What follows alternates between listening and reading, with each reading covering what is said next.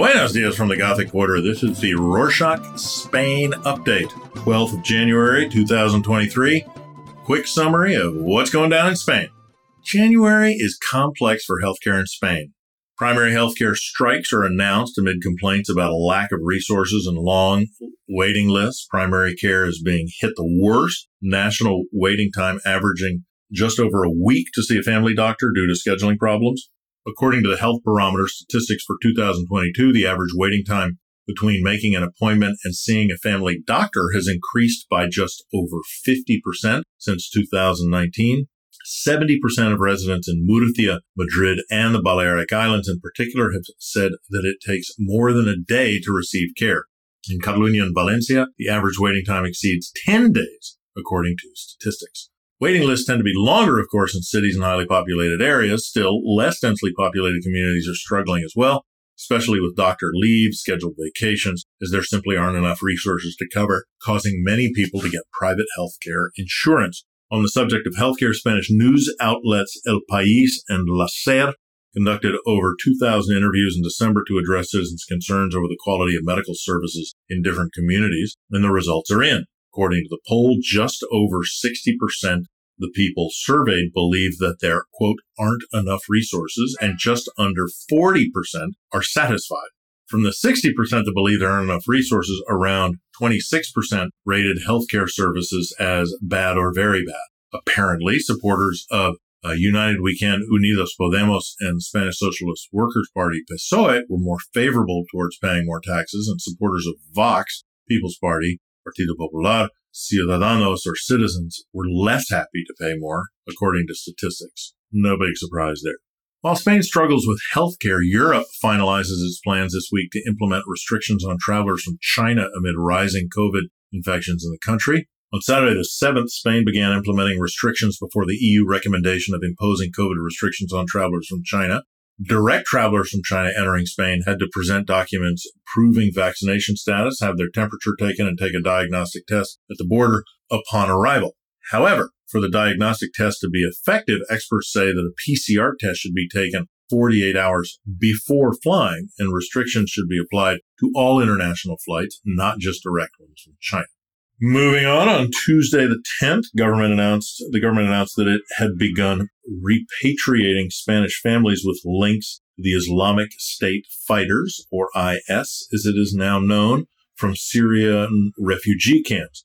Two Spanish women and 13 Spanish children arrived in the early hours of Tuesday at the Torrejon de Ardoz military air base. Women have since been taken into custody because of their links to the IS, and officials placed with the 13 children into the care of local social services in Madrid. Human rights activists have been fighting for countries to repatriate their citizens who left and, for many different reasons, decided to settle or fight for the IS. Human Rights Watch has said that around 34 countries have repatriated and welcomed around 6,000 citizens, with a further 42,000 foreigners with links to IS remaining in camps and prisons in northeast Syria. Next up, let's talk energy. As Vice President Minister for Ecological Transition, Teresa Ribera puts forward the Spanish government's proposal for reforming the wholesale energy, sorry, wholesale electricity market on Tuesday the 12th. That will be sent to the European Commission by spring. Spain is the first member state to send a request for reformation and in particular is looking for the wholesale electricity market to separate electricity generation from natural gas in other words, to separate the price relationship between the two to prevent nuclear, hydraulic, or renewable energy from being more expensive because of high gas prices. However, according to experts, this proposal will be tough to crack as other EU countries like Austria and Germany are opposed to changes and are unlikely to put forward their own proposals. On the topic of reforms, Banca March has announced its refusal to join the government's code of good practices to help troubled mortgages brought in to reduce the impact of the accelerated rise in interest rates last November for vulnerable people and the middle class.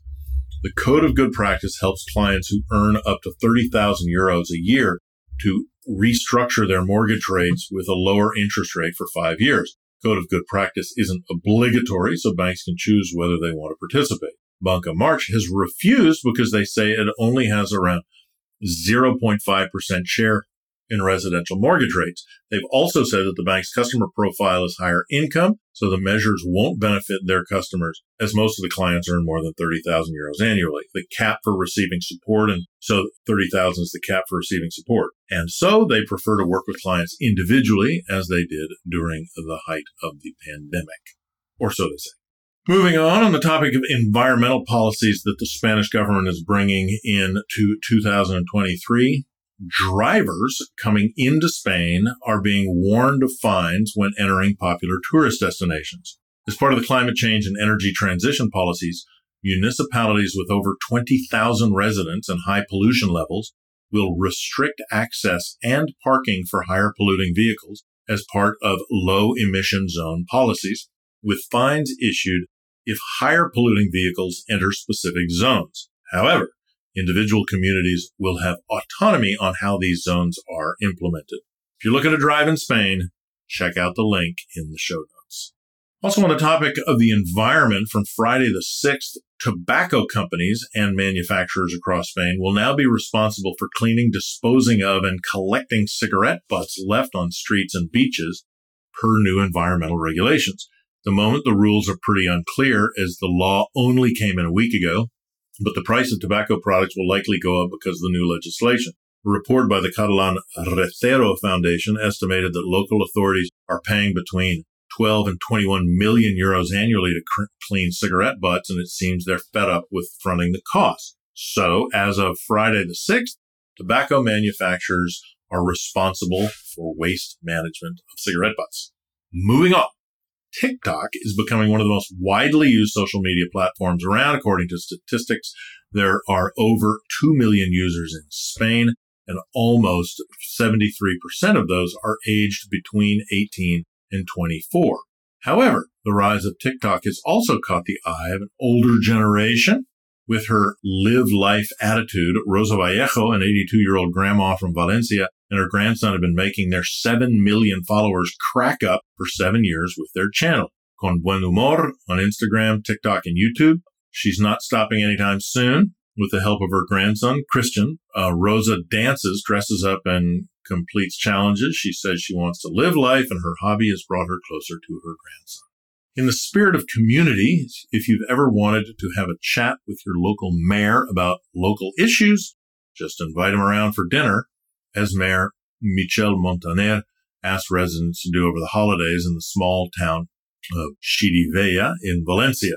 Local mayor tweeted in October to residents saying, invite me over, I'll bring dessert. And locals responded positively. The politician started the initiative hoping to get a better feel for voters' concerns leading up to municipal elections in May and has been inundated with ideas to improve the community and constructive feedback, saying the dinner is symbolic. Still, Trust and open dialogue helps people to say what's on their minds, as he said, and it's also proved pretty, pretty popular with residents, as his calendar is fully booked until March. And that's it for this week. We here at Rorschach are interested in learning, finding out new stuff, connecting, also in spending less time on screens. Question What about you? Are you listening to this just because you like it?